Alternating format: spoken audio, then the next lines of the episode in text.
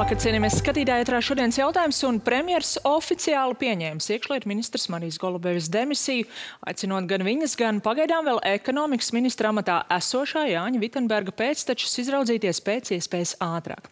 Tiesa maz ticams, ka balsojums par jaunajiem ministriem varētu notikt jau šonadēļ, un Nacionālā apvienība arī pagaidām nav oficiāli apliecinājusi, ka savu ministra nomaiņai vispār piekrīt. Vai šajā jautājumā vēl varētu būt kādi pārsteigumi un ko atlikušajos piecos mēnešos varam gaidīt no koalīcijas, kurā savstarpējās attiecības nekad nav bijušas spožas, bet pēdējās nedēļas laikā pasliktinājušās vēl vairāk. Par to šokar saruna ar saimnes priekšsēdētāju Ināru Mūrnieci. Labvakar! Labvakar! Mūrnieci kundze, nu kopš premjera šī paziņojuma, ka būs jāatkāpjas ne tikai Golubevai, bet arī Vitenbergam, no vairākiem jūsu partijas pārstāvjiem ir bijuši tādi mājieni par Nacionālās apvienības tālāko rīcību, bet nav bijuši skaidri tādi apliecinājumi par palikšanu valdībā ar šo pamatojumu, ka valdē lēmums vēl nav bijis. Nu, tagad mēs zinām, rīt, pulksten deviņos no rīta Nacionālā apvienība ir izsludinājusi preses konferences, līdz tam ir 12 stundas. Pa vidu tikai naktis, es pieņemu, ka visi lēmumi ir pieņemti. Vai jūs varat apliecināt, ka jūs pildīsiet šo premjeru prasību? Nu, redziet, no vienas puses es teikšu, ka šajā laikā Nacionāla apvienība ir ļoti intensīvi strādājusi. Mums ir bijušas virkne valdes sēdes, un viena valdes sēde arī neilgi pirms šī raidījuma beidzās. Mēs spriedām arī par šo situāciju un kā to tālāk virzīt. Mēs redzam to, ka pre, premjerministrs pats atzīst, ka Vitsenberga kungs ir labs ekonomikas ministrs. Un uh, Vitsenberga kunga atbalstam par labu ir izteikusies virkne nu, tādu arī organizāciju ar labu vārdu sabiedrībā, zināmu, un Latvijas darba devēja konfederācija, Tirzniecības rūpniecības kamera, koku, koku rūpniecības federācija, eksportētāju asociācija, nu, zemnieku federācija, un varētu vēl saukt un saukt. Tātad arī nozare uzskata, ka Vitsenberga kungs ir labs ministrs un neredz īsti pamatu viņa nomaiņai. Un arī, mainīsiet. un arī Kariņa kungs ir teicis, ka ministrs ir labs. Eh, nu, tad mēs eh, kopā spriedām, kā šajā situācijā rīkoties. Arī Vitsenberga kungs ļoti labprāt turpinātu darbu kā ministrs. Nu, ja reiz ir nozares atbalsts, un ja reiz arī premjeras ir teicis, ka ministrs ir labs, tomēr eh, nu, jā, viņš arī izprot situāciju, kāda ir radusies valdībā, bet nu, pats demisionēt negrasās, jo neredz tam arī pamatu. Jo nozare saka, jā, lūdzu, turpiniet darbu, Vitsenberga kungs darbu ir gatavs turpināt. Nu, mēs aicinātu arī premjerministru vēlreiz apdomāt šo demisijas pieprasījumu. Jā, premjeram ir ekskluzīvas tiesības šo demisiju pieprasīt. Un tādā gadījumā arī ministram nav citas izejas, kā nu, vienkārši šim lēmumam piekrist. Tā tas ir. Līdz ar to Nacionāla apvienība tomēr aicinātu premjerministru vēlreiz šo situāciju apsvērt Bet Mūnijas kundze, nu, iepriekš Nacionāla apvienība pauda, ka, piemēram, gadījumā, ja Golubeva paliek pēc šiem 10. maija notikumiem valdībā, tad Nacionāla apvienība iet prom no valdības, bet būtu gatava turpmāk atbalstīt jā, jā. valdības saimnes balsojumos. Es saprotu, Kādēļ jūs, šajā gadījumā saprotu, jūs neaizstāvat jūs... savu ministru šādā veidā? Mēs aizstāvam savu ministru, mēs iestājamies par Vitsenberga kunga palikšanu arī uh, ekonomikas ministra postenī. Tas ir skaidrs, to mēs esam pateikuši skaidri un aicinām arī premjeru vēlreiz šo savu lēmumu apsvērt un apdomāt. Tajā pašā laikā mēs arī pieprasot iekšlietu ministres demisiju, teicām, ka neesam ieinteresēti valdības gašanā. Tas nav mūsu mērķis. Mūsu mērķis ir cits. Mūsu mērķis ir rūpēties par Latvijas valsts pamatu stiprināšanu. Tas arī ir skaidri tika pateikts. Uh, līdz ar to nedomāju, ka Nacionāla apvienība gāztu valdību vai, vai ļodzītu valdību. Nē, mēs vēlamies, lai šī valdība darbu turpinātu. Un, uh, līdz pat termiņa beigām. Jā, šajā valdībā ir domstarpības, šajā valdībā strādāt nav vienkārši.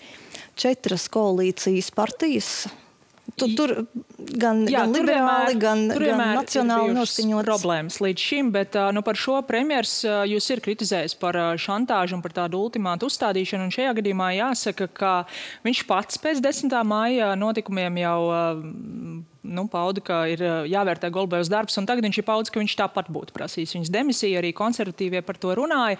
Kādēļ Nacionālā apvienība nesagaidīja lēmumu no premjera puses, un tad, ja tas būtu jums neapmierinoši, tad šāds ultimāts, kādēļ jūs šoreiz to koalīcijas ierasto darbu kārtību apgājāt, nākot uzreiz ar šo paziņojumu, viņa vai mēs? Jā, es gribētu teikt un noraidīt uh, apgalvojumus, ka tā ir bijusi šantāža. Nē, mēs iestājāmies par noteiktām vērtībām, kuras uzskatām, ka Latvijas valstī ir svarīgas un arī šai valdībai ir jāsargā Latvijas satversmē noteiktās vērtības - brīvība, demokrātija. Latvijas valsts pamati nedrīkst tikt ļodzīti un nedrīkst tikt apdraudēti. Jā, mēs to izdarījām šādā veidā, tāpēc ka šī situācija bija nu, pilnīgi nepieņemama. Tā bija absolūti nepieņemami tas, ko mēs redzējām 9. maijā un vēl jau vairāk 10. maijā. Premjerministrs bija projām, premjerministrs atradās ārvalstu komandējumā un rīcība bija nepieciešama tagad, uzreiz jo tā situācija bija pārāk kliedzoša. Nu, bet Latvijas rīcība jau valsts... tāpat ir tikai tagad. Rīcība tāpat ir tikai tagad, kad premjeras ir atgriezies. Iespējams, viņš pats jau tagad būtu pieņēmis šo lēmumu. Varbūt būtu pieņēmis, varbūt nebūtu pieņēmis, tad mēs nododamies dažādām spekulācijām.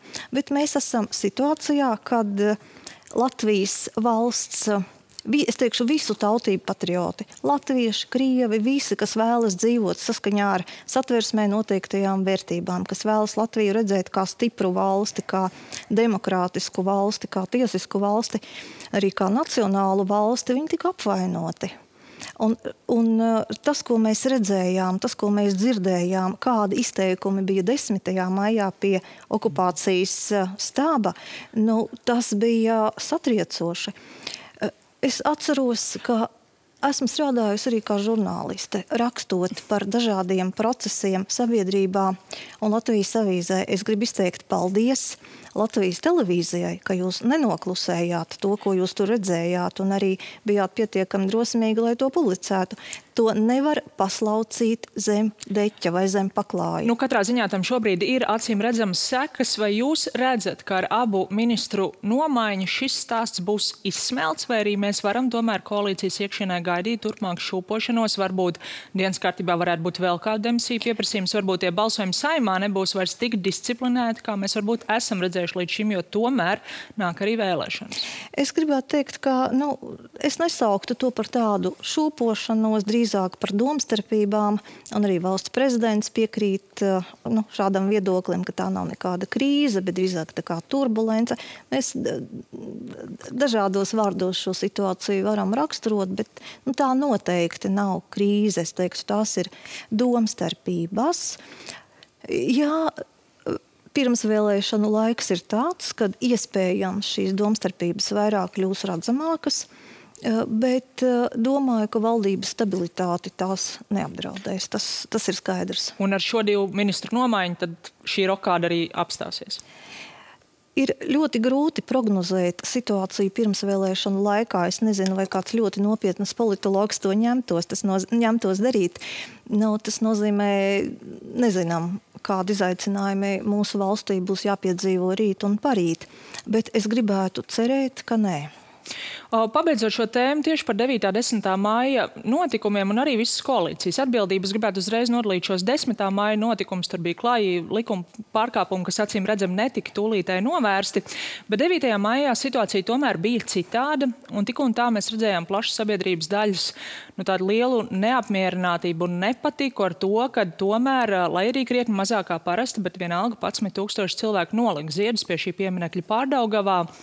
Un, um, bija arī nu, tāda prasījuma, kādēļ uh, policija to neapturēja, bet mēs zinām, ka tas bija atļauts. Un tieši par to arī jautājums, kādēļ saima, kad marta beigās lēma, piemēram, aizliegt publiskus pasākumus uh, pie šiem padomju armijas uh, pieminekļiem, kādēļ nelēma aizliegt nolikt arī ziedus, atstājot tam abadījumu vietas?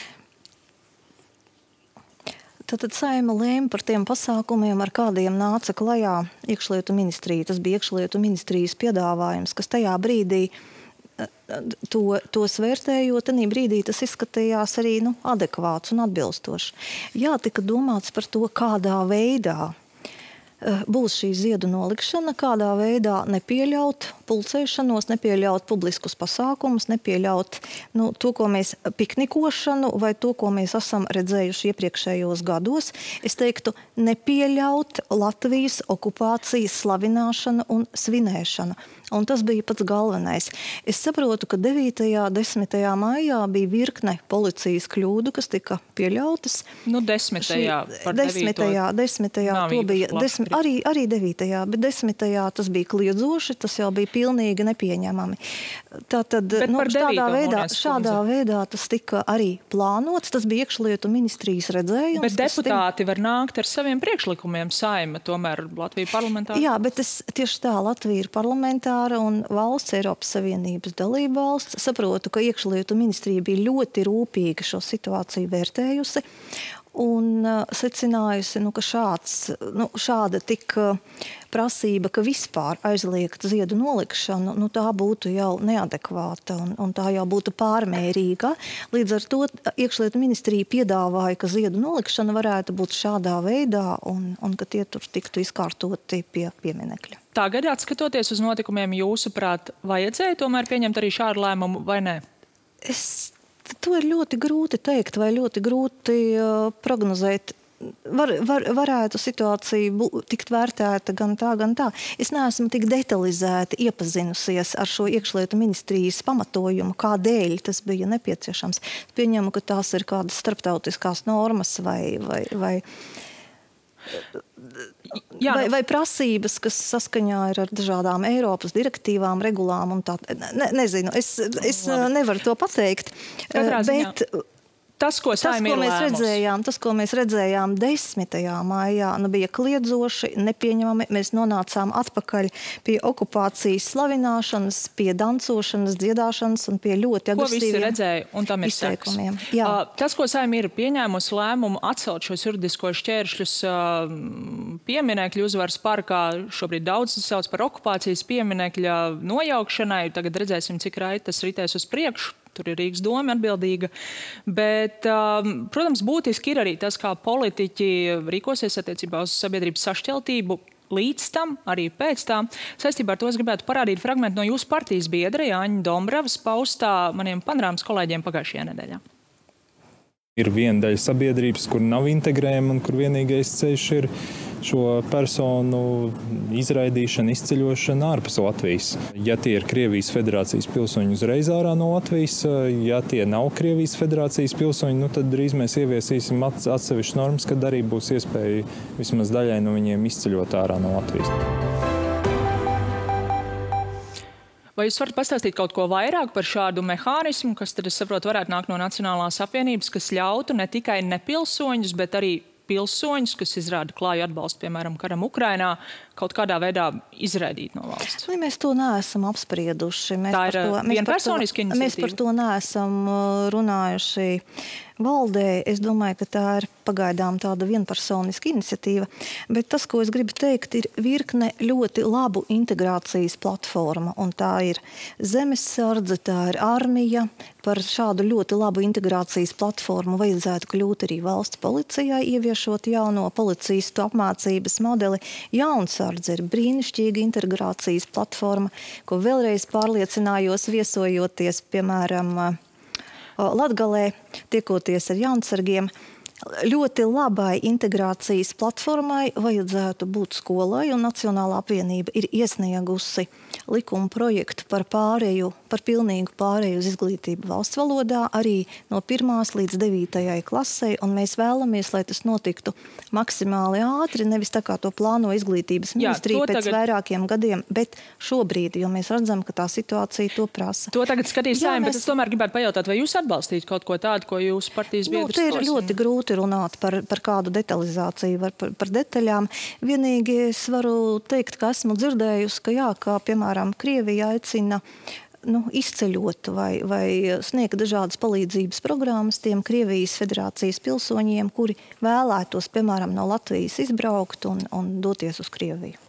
Uh, ja mēs uh, runājam par atbalstu dažādiem uh, simboliem un to, kā viena nozīme nevar nodalīt no citas, šogad, 15. maijā, līdzīgi kā citus gadus, Nacionālā apvienība rīkoja šo karoga braucienu, šoreiz aicinot mm, izmantot arī Ukrainas karogu šajā braucienā. Un, ja mēs paskatāmies uz šo partijas uzsaukumu sociālajā vietnē Facebook, tur nekas nav minēts par Kārlu Ulmanu, bet tomēr mēs zinām, 15. maijs ir šī valsts apvērsuma gada diena, un tādēļ man jautājums, nu, kā jūs teiktu, vai šajā laikā, kad mēs tomēr tik spilgti redzam šo autoritīvo autoritāro režīmu un uh, līderu nodar, nodarīto postu.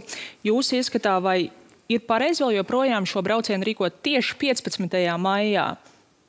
Jā, viens ir šī tradīcija, bet otrs tieši šis datums, jo tomēr citos jautājumos mēs redzam, ka tās nozīmes nav atdalāmas. Nu, redz, es domāju, ka pēc 9. un 10. maija mēs gribējām redzēt vairāk Latvijas karogus arī tur, kur Mēs redzējām kaut ko citu. Tur mēs redzējām oranž, or, oranžās, oranžās lentītes. Es domāju, ka partijas uzsaukumā jūs ļoti precīzi teicāt. Jā, mēs gribam redzēt Latviju kā spēcīgāku valsti, kā demokrātisku valsti, kā nacionālu valsti. Mēs gribam dziļāku integrāciju arī NATO, drīz tuvojas uh, NATO samits. Mums ir savas vēlmes, vēlamies redzēt tur uh, Latvijā vairāk NATO papildus karavīrus. Bet jūs neredzat šobrīd nu, kaut kādu nepieciešamību tomēr distancēties no šādiem autoritīviem, autoritāriem līderiem un nu, kādā citā datumā turpmāk rīkot šādu braucienu? Nu, es domāju, ka nevajag pierakstīt to, ko jūs neredzējāt. Jūs redzējāt, ne, jūsu mājaslapā ir rakstīts, pieminēts jūs, arī Ulmaņa jūs redzējāt, jūs redzējāt, nu, jā, nu, Ulmaņa kunga politiskā darbība ir bijusi ļoti bagāta, sākot no valsts izveidošanas pirmsākumiem līdz arī konkrētam valsts apvērsumam. Un, uh, nebija īsti gatava šodien to iztirzāt, bet uh, Mēs ļoti redzam, labi redzam šobrīd, kas notiek Krievijā, kas notiek autoritārās valstīs, tur, kur tiek zaudēta demokrātija. Nu, faktiski demokrātija un uh, brīvdu, brīvā doma, brīvā rīcības brīvība ir tā, kas Ukrainai ļauj uzvarēt. Ukraina frontē uzvar tāpēc, ka cilvēki ir paļaujusi uz sevi, uz savu rīcības brīvību, uz demokrā, demokrātiju kā nu, valsts pamatu. Un, uh, tur, kur viņi spēj radoši domāt, izdomāt, piedāvāt savus risinājumus, nevis tikai pildīt komandas no augšas, tur viņi uzvar. Un tas ir milzīgs demokrātijas spēks. Ukraiņas parlaments augstākā rada aplenktajā Kijavā sanāca kopā, lai spriestu par valstī svarīgiem jautājumiem un pieņemtu likumus. Nu, tā ir demokrātija, tas ir pats demokrātijas pamats. Par... Un, nu, Par, par to nav nekādu šaubu, protams. Par Ukrajinu arī mans pēdējais jautājums. Ja, ja drīkst, varbūt īstermiņā kaut kur var ar šiem autoritārisma, nu, ar autoritārismu paņēmieniem panākt ātrāku rīcību, bet ilgtermiņā tas uh, milzīgi vājina valsti. Mēs redzam, cik vāja patiesībā šobrīd ir Krievija. Tas ir milzis uz māla kājām. Nu, tāpēc jau arī no manas puses bija šāds jautājums par es ceru, distancēšanos es ceru, no šādiem to atbildēju. Jā. Bet es uh, gribētu noslēgumā, jūs minējāt Ukrainu. Mēs zinām, Ukrainas prezidents Volodimirs Zelenskis šodien dzirdējām viņu atkal panorāmā. Viņš tiešām nepagurstoši turpina uzrunāt rietumu valstis. Uzturot šo uzmanību, lai tā visu laiku būtu pievērsta Ukrainā notiekošajam. Viņš ir uzrunājis arī dažādu valstu parlamentus, arī Lietuvas, Igaunijas. Vai mēs varam sarunāt, sagaidīt, ka Zelenskis varētu uzrunāt arī Latvijas parlamentu? Vai jūs zināt, kādēļ tas nav noticis? Līdz? Jā, noteikti, noteikti. Un es domāju, ka visi to pamanīja, ka Latvija, Lietuva, Igaunija, mēs bijām pirmie parlamentu priekšsādātāji, kas aizbrauca uz toreiz vēl aplenkto Kievu un tikāmies arī ar Zelenska kungu. Tikko kā Latvijā viesojās Ukrainas parlamentā augstākās radas viceспīkera 9 Mājā bija viņas vizīte, un, un par to ziņoja arī mēdīji.